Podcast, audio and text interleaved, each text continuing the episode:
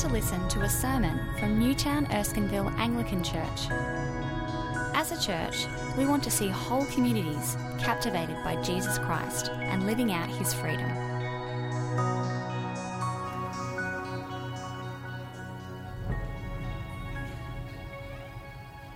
Romans chapter 9, verses 1 to 16. I speak the truth in Christ. I'm not lying. My conscience confirms it in the Holy Spirit. I have great sorrow and unceasing anguish in my heart, for I could wish that I myself were cursed and cut off from Christ for the sake of my brothers, those of my own race, the people of Israel. Theirs is the adoption as sons, theirs the divine glory, the covenants, the receiving of the law, the temple worship, and the promises. Theirs are the patriarchs, and from them is traced the human ancestry of Christ, who is God over all, forever praised. Amen. It is not as though God's word had failed, for not all who are descended from Israel are Israel, nor because they are his descendants are they all Abraham's children. On the contrary, it is through Isaac that your offspring will be reckoned. In other words, it is not the natural children who are God's children, but it is the children of the promise who are regarded as Abraham's offspring. For this was how the promise was stated At the appointed time, I will return, and Sarah will have a son. Not only that, but Rebekah's children had one and the same father, our father Isaac.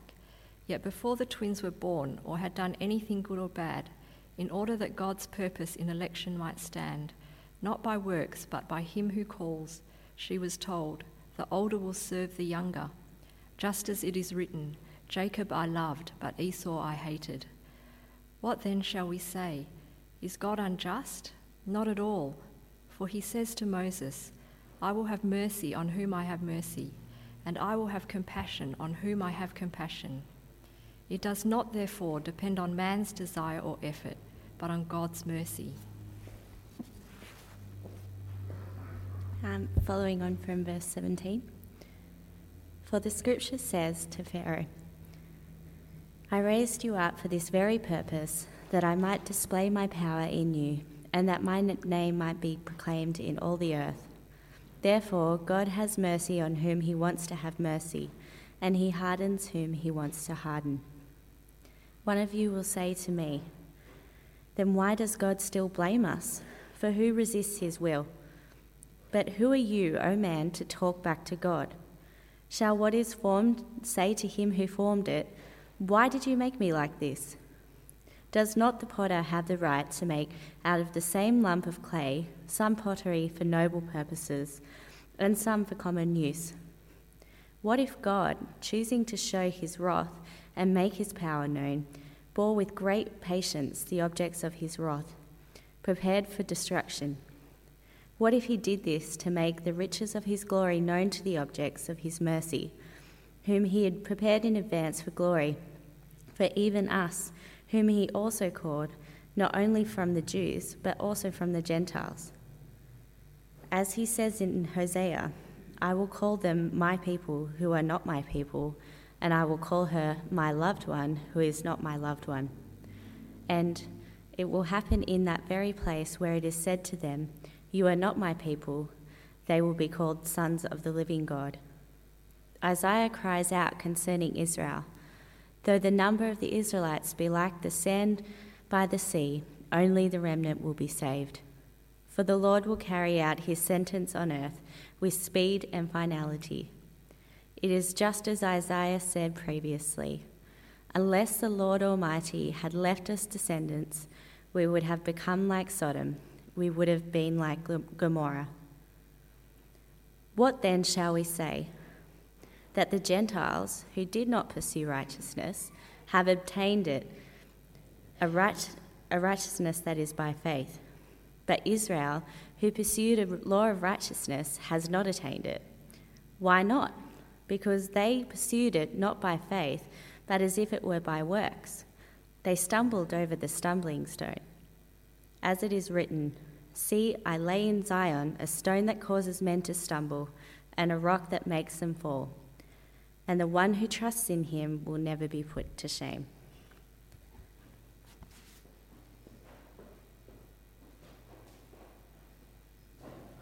Well, good evening. My name's Roger. It's great to be with you and to be looking at this passage. As we, um, as Zan already mentioned earlier on, this is the third part in our series on Romans. We've been doing it over three years, and we come to the last part of Romans now.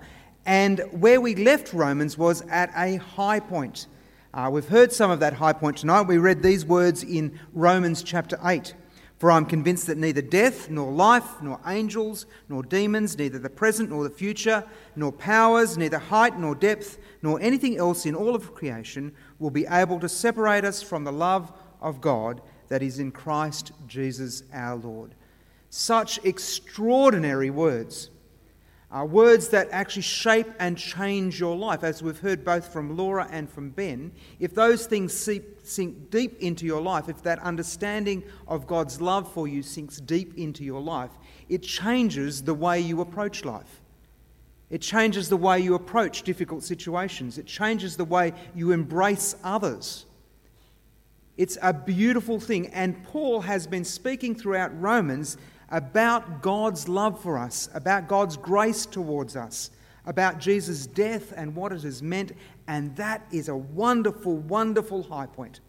Something to grasp onto and hold onto and to meditate on day and night. But then Paul is left with a very difficult question. Paul is a Jewish man. And he thinks about those who are in his friends and family around him. And he thinks about the fact that God has chosen them as a people. And he's left with a question If nothing separates you from the love of God, why does not all Israel believe when the message should be clearest to them? And that's what he starts to unpack in this chapter.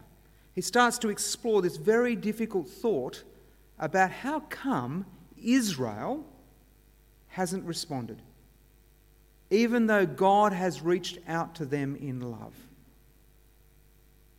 Now, the truth is, this is one of the more difficult chapters in Romans, and we're just going to step our way through it to see what Paul has to say. You really need to be here next week as well, though, because this is only one half of the story, and you won't get the complete picture unless you come next week and actually the following week as well. Actually, come for the whole series, it's really important. But you really do need to be here in the next couple of weeks to pick up on the rest of it, because if all you hear is what we're saying tonight, then you've missed out on the whole story. Nonetheless, the things that we need to hear tonight are challenging and difficult and important to hear. Nothing can separate you from the love of God. And as Paul considers this question in light of the Jews, he says this in the beginning of Romans chapter 9. You might like to have this passage open, it would be worth following through. I speak the truth in Christ, I am not lying. My conscience confirms it in the Holy Spirit. I have great sorrow or great grief and unceasing mental anguish in my heart, for I could wish that I myself were cursed, or the word there is an anathema, cut off from Christ for the sake of my brothers, those of my own race. Uh, you hear the anguish in Paul's words here. This is a man who's faced prison, shipwreck. This is a man who knows what it is to suffer. And yet, when he comes to this question, he feels anguish for his friends and for his family. This is no mere intellectual exercise for him. This cuts to the heart because he wants to know what about those around him who haven't accepted who God is, have not followed him, and not followed his ways. He says, In fact, I'd rather be cursed and cut off from Christ. Can you believe he says that? This is a man who really understands the depth of God's grace towards him. He really gets it. This is how much pain he is in. Paul is struggling at this point with a very deep problem, both personal and intellectual. He goes on to point out that the people of Israel actually had so many benefits. See there in verse 4?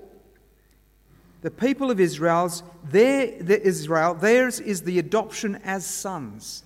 Uh, the picture there is of Deuteronomy chapter 14, verses 1 and 2, for example, where the people of Israel are described as God's son.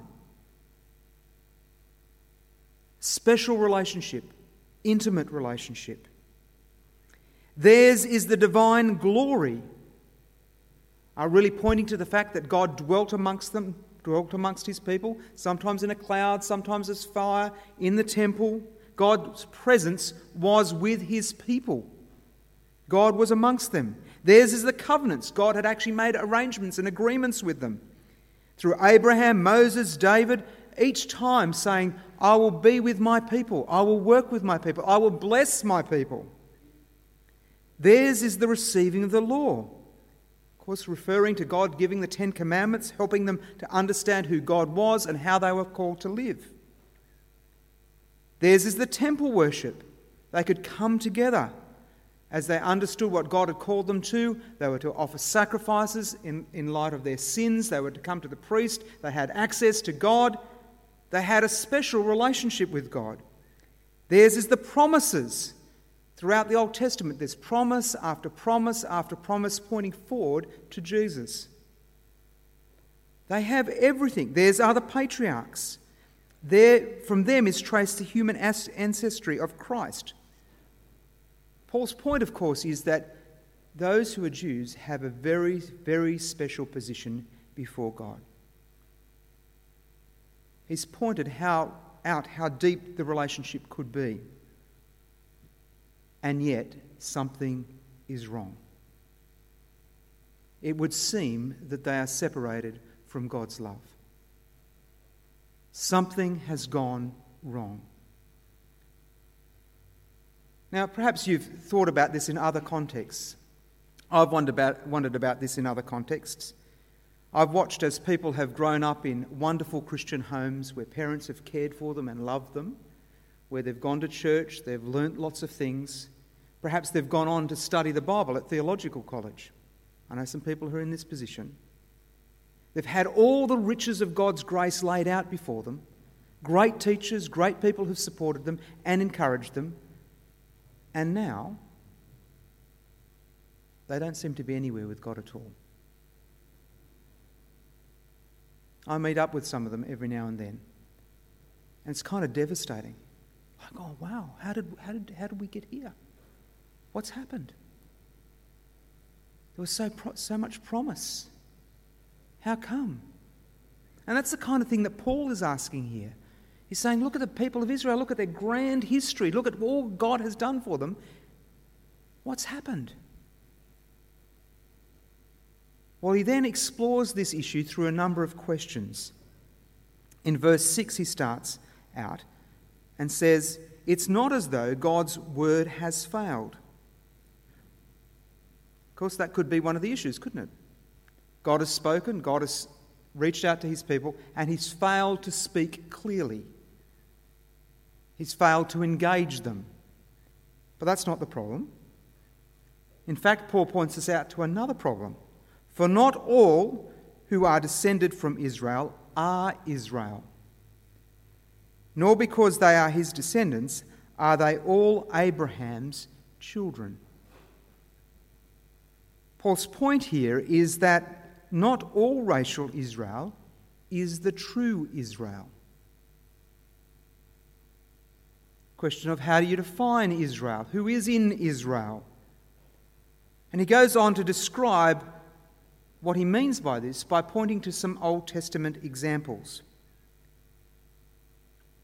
He talks about Isaac and Ishmael, both sons of Abraham, descendants of Abraham. But only one of them was accepted by God. Ishmael was Abraham's physical descendant, but not his spiritual descendant. Only Isaac was a child of the promise. See there in verses 7 and 8? On the contrary, it was through Isaac that your offspring will be reckoned. In other words, it's not the natural children who are God's children, but it is the children of the promise who are regarded as Abraham's offspring. Paul takes this one step further by giving another example. Isaac's sons, Jacob and Esau, both of them physically descendants of Abraham, but only one of them is a spiritual descendant. Verse 10 Not only that, but Rebekah's children had one and the same father, Isaac. Yet before the twins were born, or had done anything good or bad, in order that God's purpose in election might stand not by works but by him who calls, she was told, The older will serve the younger, just as it is written, Jacob I loved, but Esau I hated. It's hard to miss Paul's point, isn't it? The difference between Esau and Jacob was God's purpose in election, God's choosing. The choice was made prior to their birth. And the choice was not made on performance. It wasn't about whether they'd done something good or bad. Not by works, but by Him who calls. Paul is saying God chose Jacob above Esau not because of anything Jacob had done, not that he was morally superior to Esau. The only reason that Jacob received the promise of God was because God was gracious towards him.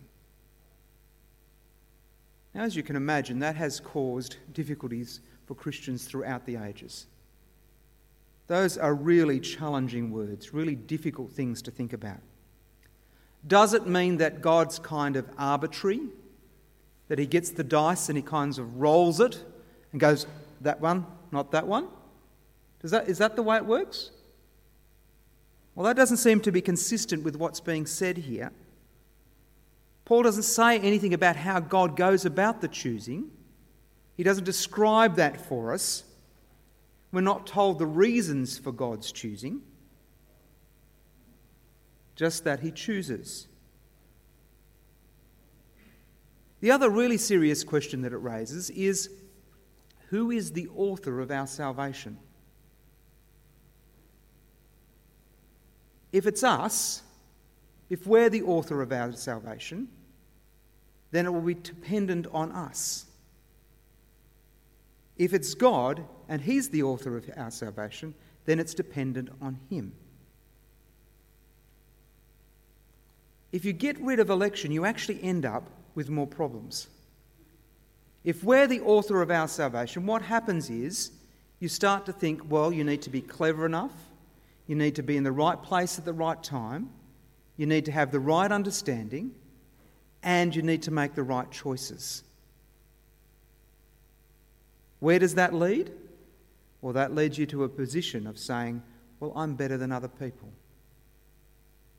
because I'm clever. I worked it out. Those guys over there didn't work it out. If we're the authors of our own salvation, it's very easy for us to become self righteous, to say, We worked it out, we're clever. But the Bible says we are saved by grace, not by our works. We are not the authors of our own salvation.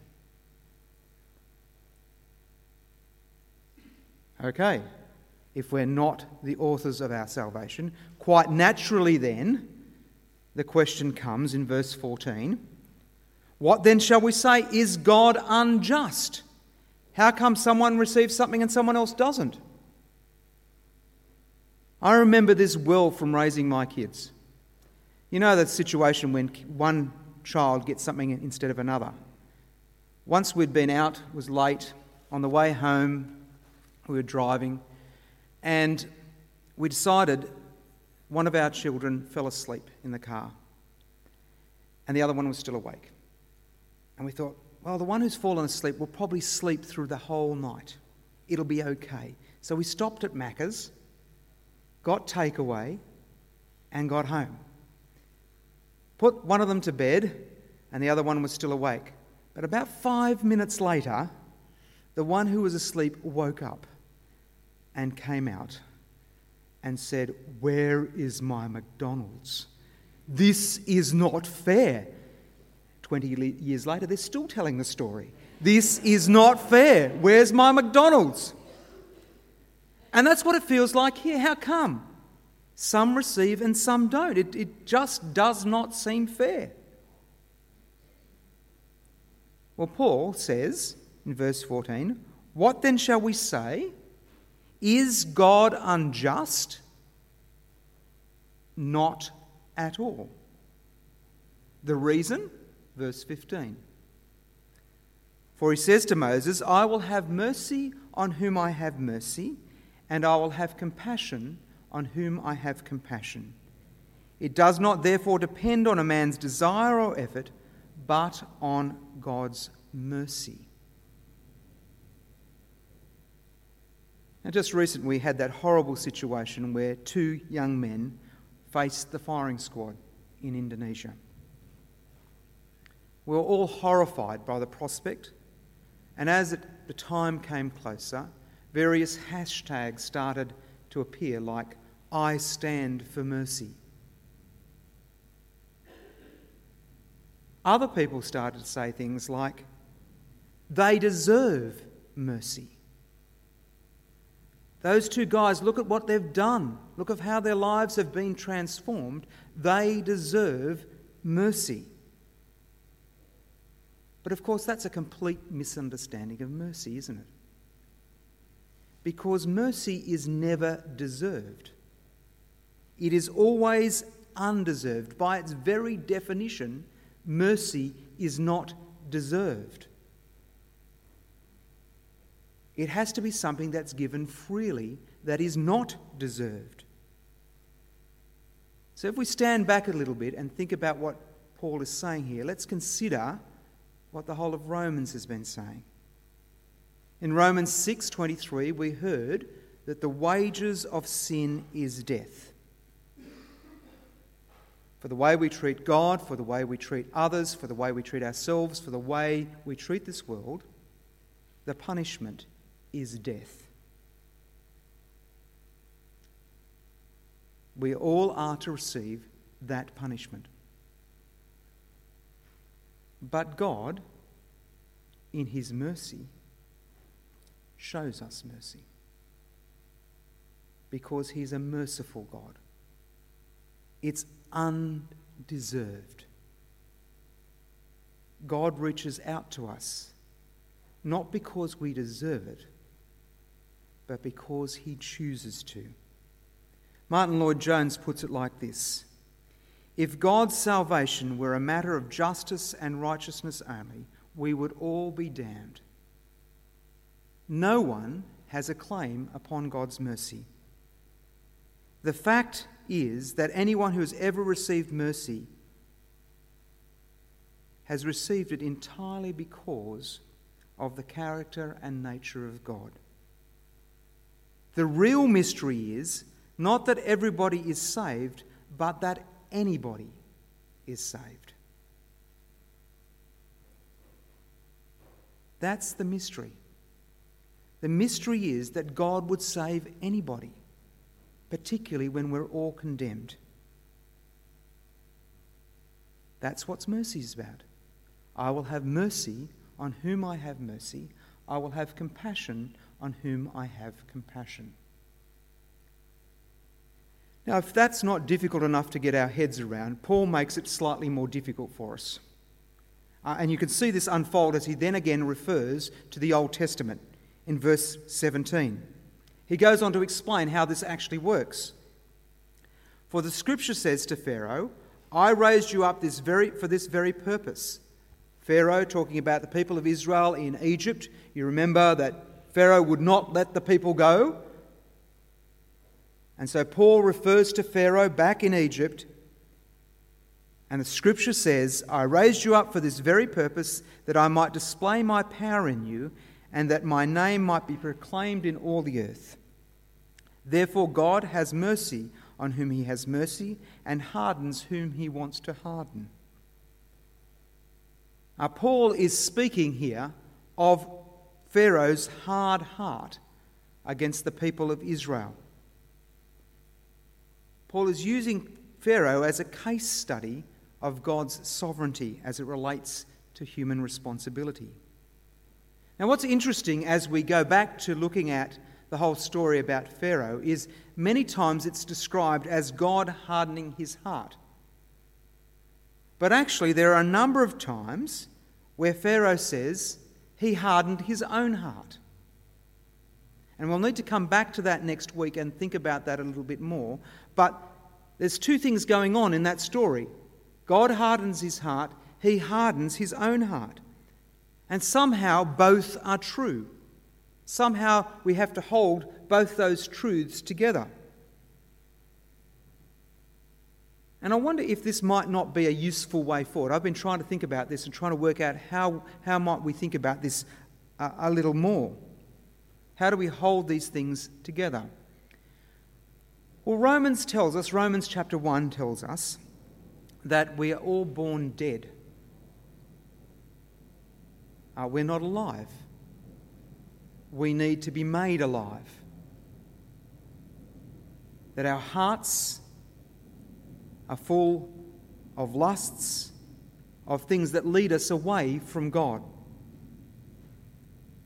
And that as people continue to reject God and continue to say, I will not follow God, he gives them over to their desires.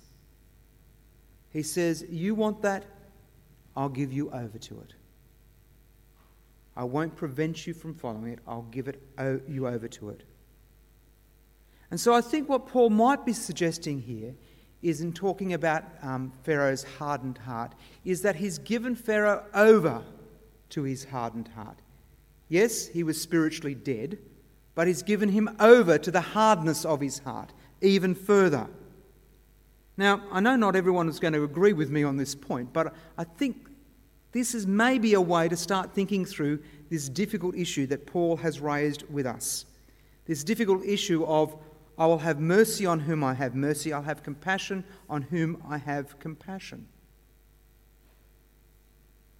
God gives us over to our own desires the desires of our own hearts, which will lead us astray. Well, quite naturally, that raises another difficult issue in verse 19. One of you will say to me, Then why does God blame us? For who can resist his will? If God has given us over, how can we possibly resist God's will? If we're like Pharaoh, hardening our hearts, how can we possibly resist God's will? What Paul says is a bit surprising and a bit confronting. He says this in verse 20 But who are you, O man, to talk back to God? Shall what is formed say to who formed it, Why did you make me like this? Does not the potter have the right to make out of the same lump of clay some pottery for noble purposes, as well as for co- common use? Paul's saying God has the right of ownership.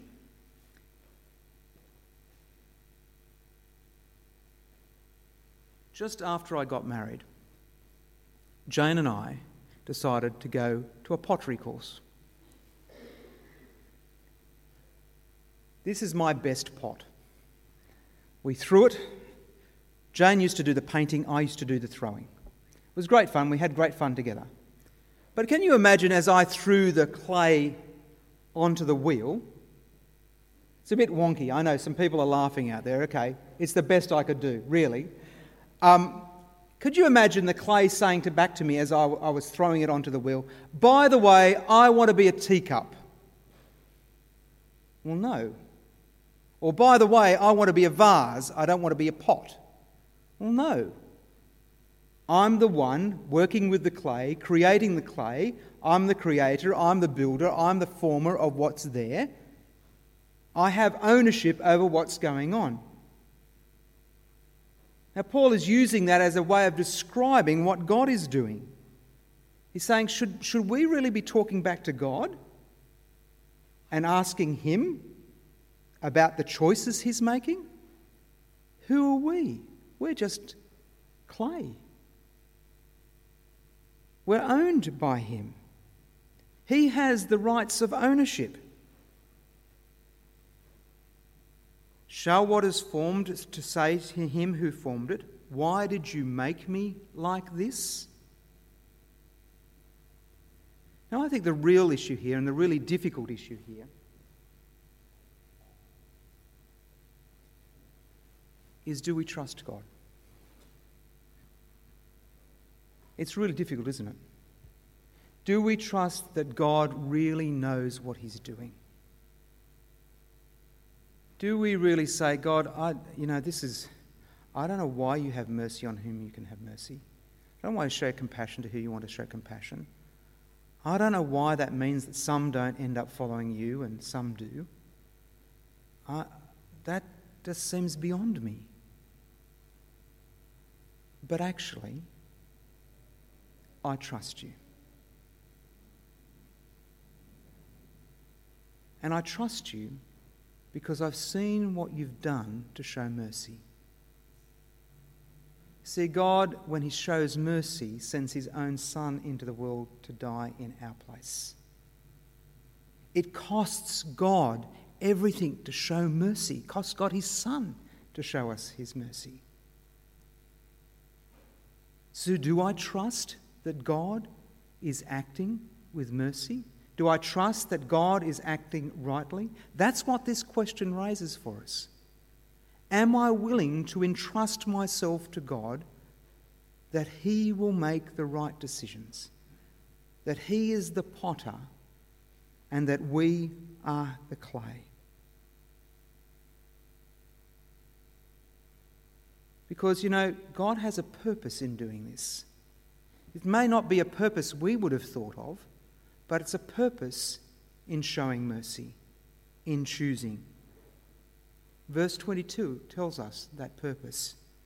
For what if God, choosing to show his wrath and making his power known, bore with great patience the objects of his wrath? Everyone deserves God's wrath, God's judgment.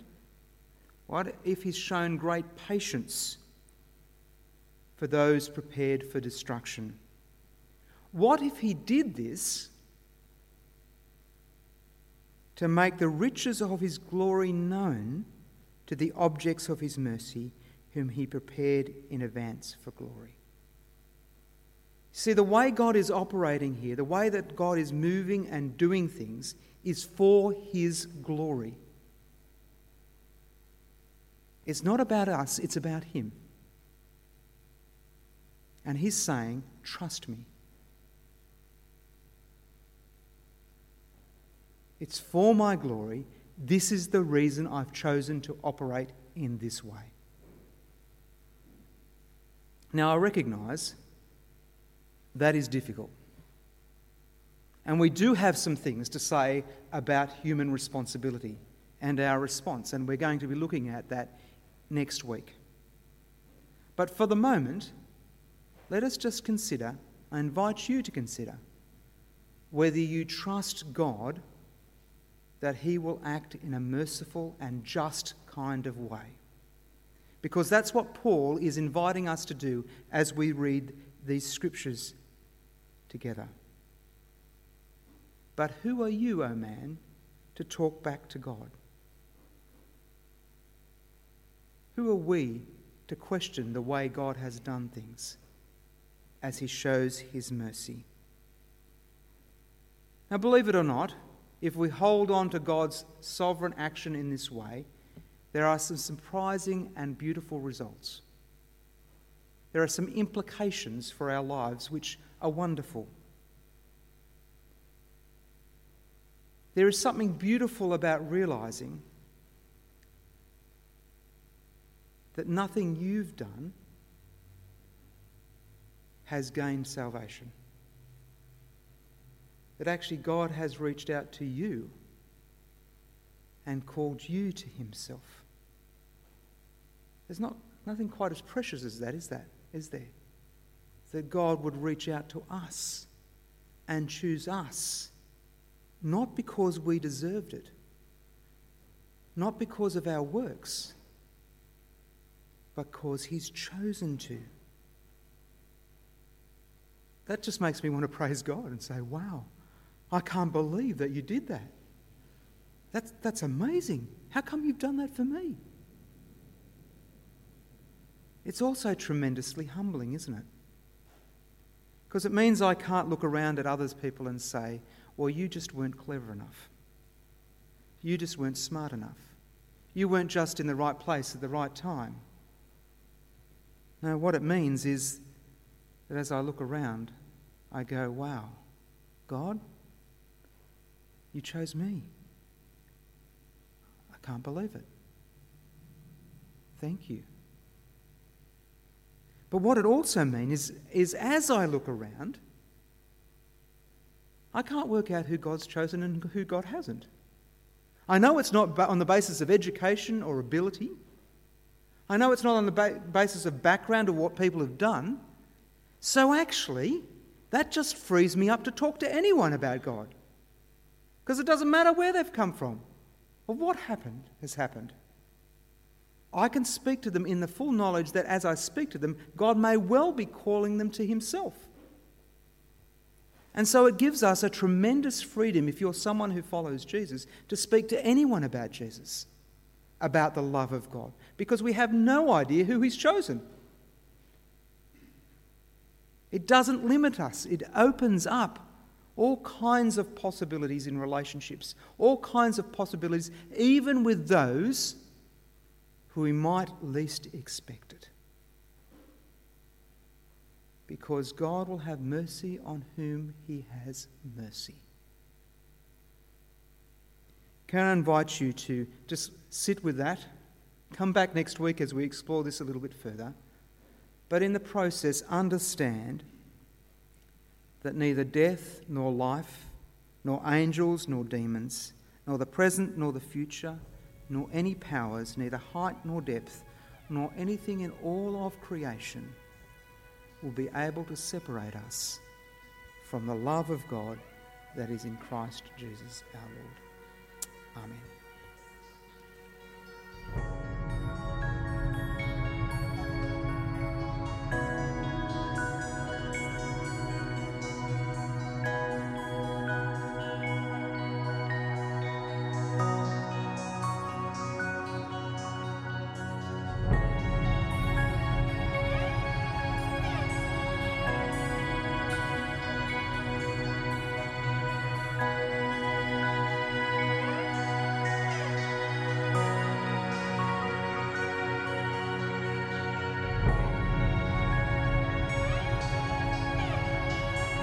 For listening to the Newtown Erskineville Anglican Church podcast. For more audio content and information about our church, please visit neac.com.au.